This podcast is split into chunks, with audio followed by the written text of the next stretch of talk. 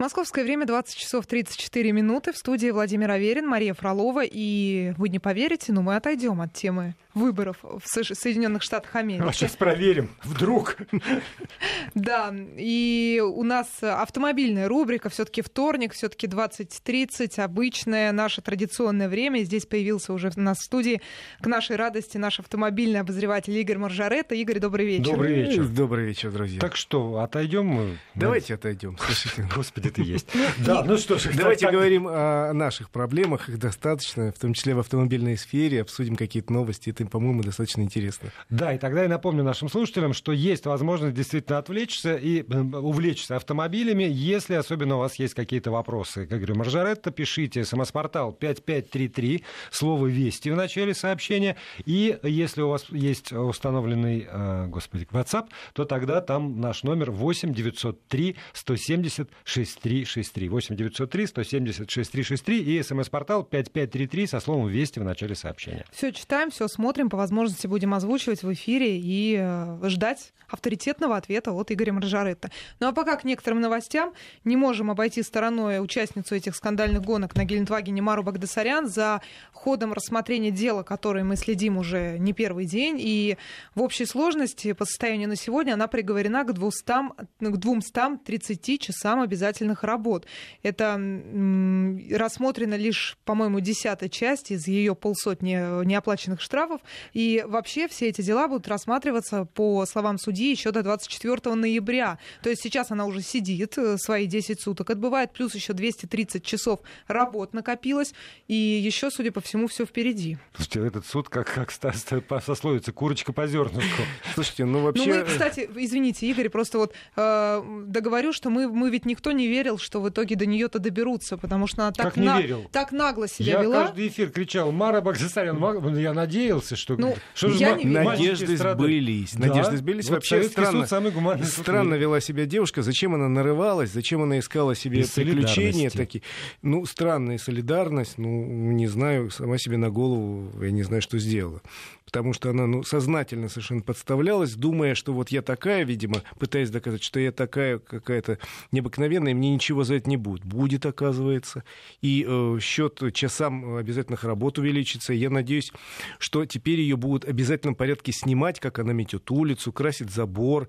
Вот с таким же удовольствием будут ее снимать, как она сама себя снимала. Я вот ношу 160 км в час. Ну, между прочим, вот и станет она звездой Ютьюба, и все будут наблюдать с удовольствием, как она работает на улицах любимого города. Они носятся по нему безумно. Как работает Шумсаров, я не видел.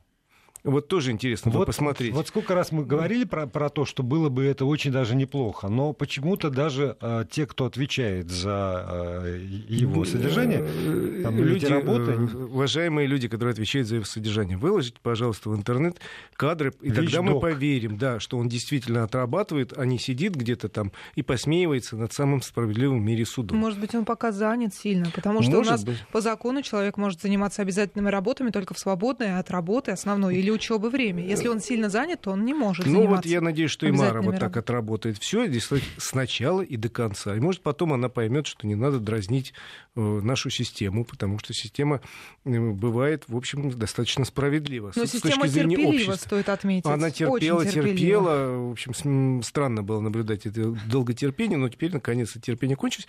Э, надеюсь, что в данном случае никаких перегибов не будет. Девушка получит совершенно заслуженную заслуженное наказание, нечего было гонять по городу, копить там 70 штрафов, причем больших. Пусть отрабатывает, пусть платит деньги.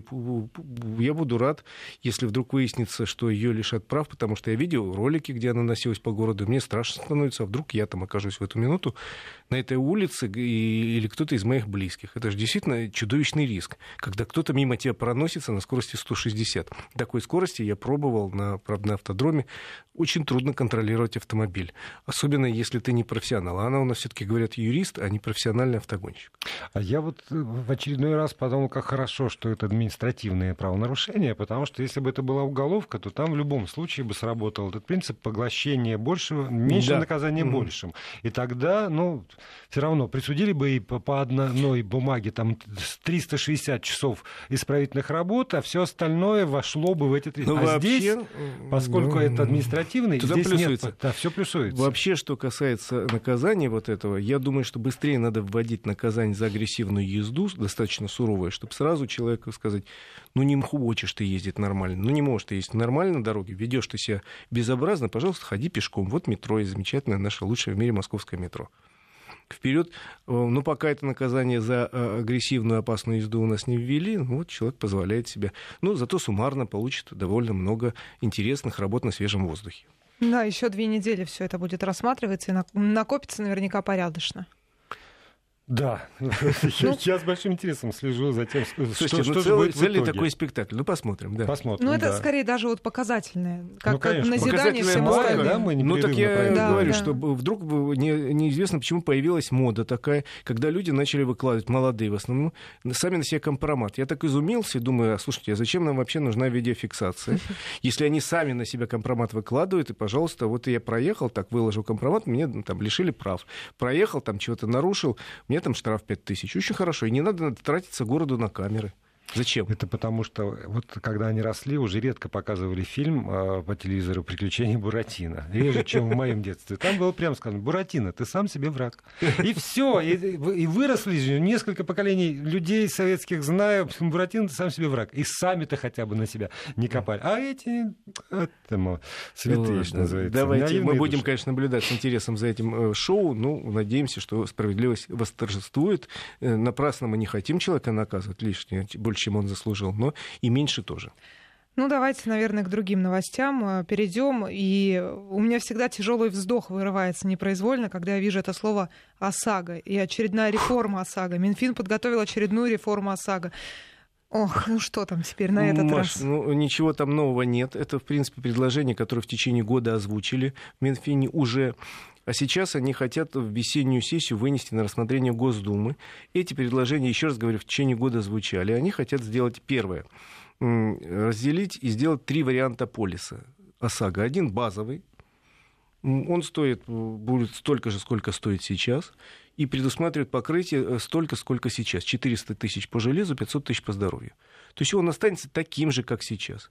А если ты хочешь э, побольше, чтобы сумма была на всякий случай страховая, ты будешь платить больше. Ну, то есть это как Там сейчас расширение можно да, сделать. Да, вот я на днях покупал полис ОСАГО. На мой автомобиль мощностью 150 лошадиных сил полис стоил около 8 тысяч рублей. Ну, с учетом скидки там, которые... И мне предложили, вот, родной, 400 тысяч покрытия по этому полису ОСАГО, а если хочешь покрытие до миллиона, доплати 2500 рублей. Э, я подумал, почесал, сказал, не, я, пожалуй, не буду доплачивать. То есть то, то же самое будет предложено и в будущем. Полис обычный 400 тысяч, полис на миллион и полис на 2 миллиона. Будут больше доход. Я не вижу ничего тут страшного. Ну, ради То есть бога. это по аналогии с добровольным страхованием, да, это, где ты это, сам выбираешь количество Первый опций. базовый это обязательно, а второй, пожалуйста, ну, там тебе включены дополнительные услуги. Там будут страхования больше по здоровью, по жизни и так далее.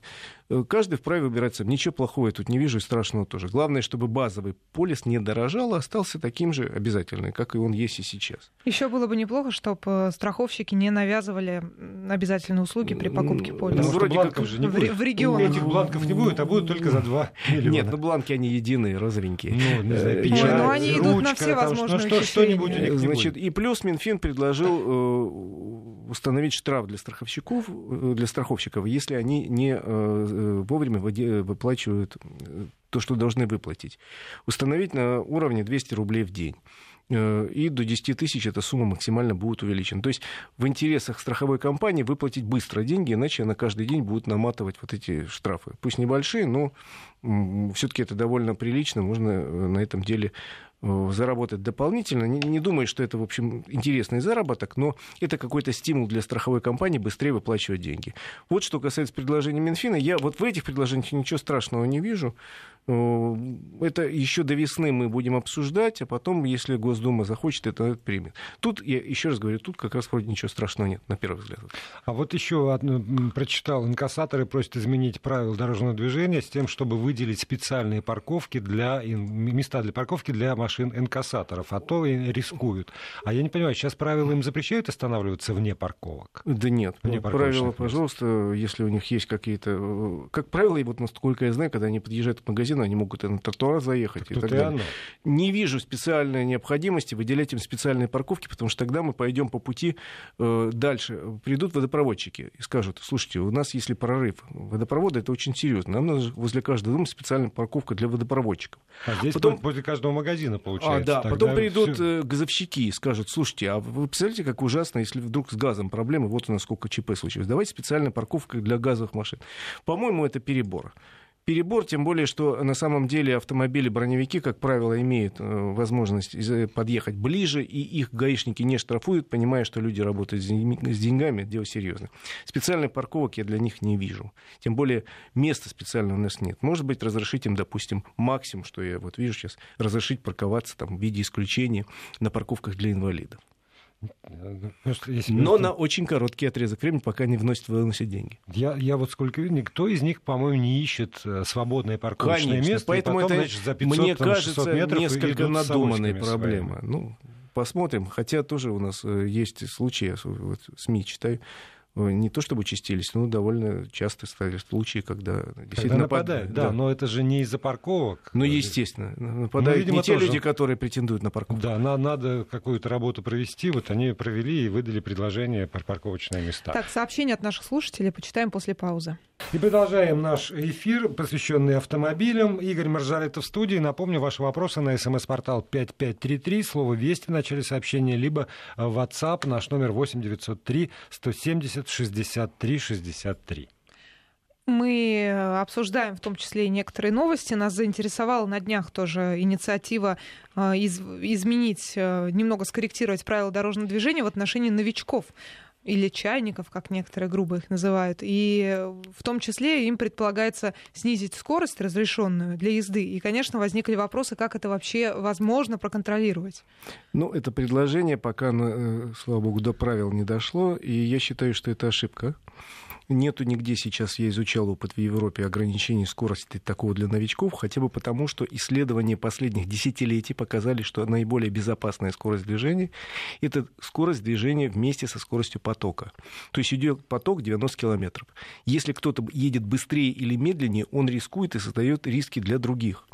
Поэтому э, начинающий, вот представляете, дорога, там, Московская кольцевая или загородная дорога, где разрешено 90-100 километров. Все 90, 100, 110 где-то, поскольку у нас зазор есть небольшой.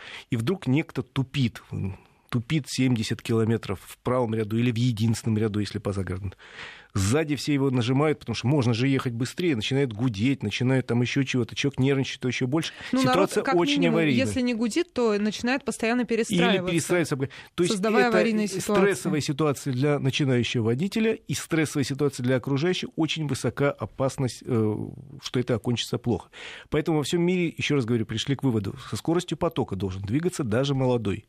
И поэтому у них правила дорожного движения в системе обучения изучал в Германии и Финляндии учат э, очень э, тщательно именно двигаться со скоростью потока, учат двигаться на автостраде даже молодого ученика. У нас правила запрещают учебную езду на автострадах что я считаю аморально, ну нельзя выпускать ну, человека. А у нас собираются еще ограничить 70 километрами в час. Это, еще раз говорю, очень опасно. Тем более очень странно. Недавно ГИБДД э, утвердила правила проведения экзамена, правила проведения обучения в автошколах, где написано, что обучение должно быть, естественно, на скорости до 90 км в час, и экзамен должен приниматься с учетом того, что э, ученик должен показать максимум того, что он может, в том числе двигаться с максимально разрешенной скоростью.